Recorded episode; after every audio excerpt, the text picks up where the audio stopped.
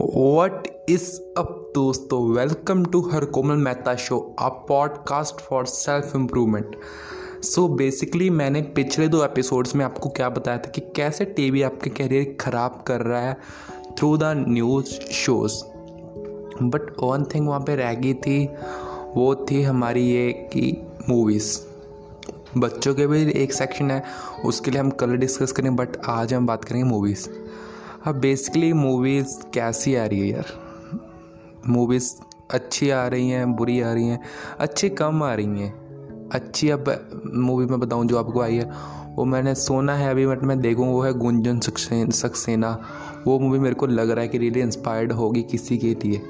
But other movies क्या है? सभी बकवास है। मत ही देखो तो अच्छे रहोगे। आपका कुछ बनना नहीं है, उनको तो पैसा बन ही जाना है कहीं ना कहीं से।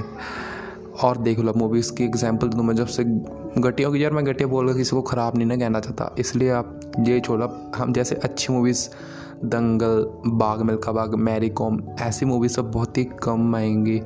पता नहीं क्यों आएँगी कम तो ये मैं आपको समझा देता हूँ। क्योंकि हमारी मैंटेलिटी हमारी देखने की इच्छा जो हम कहते हैं कि हमको क्या अच्छा लगता है, हमको अच्छी से बिल्कुल भी अच्छी नहीं लगती है।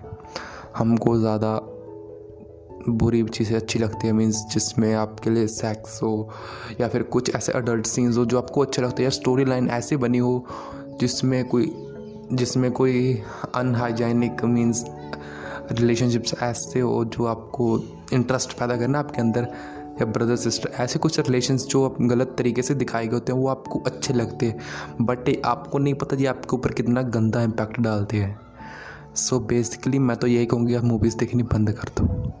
जो मूवीज़ अच्छी होगी, मैं आपको ज़रूर रिकमेंड करूँगा। प्लीज़ ये मूवीज़ नॉर्मल सी मत देखो। आपका टाइम वेस्ट है और कुछ नहीं है। Thank you so much for listening me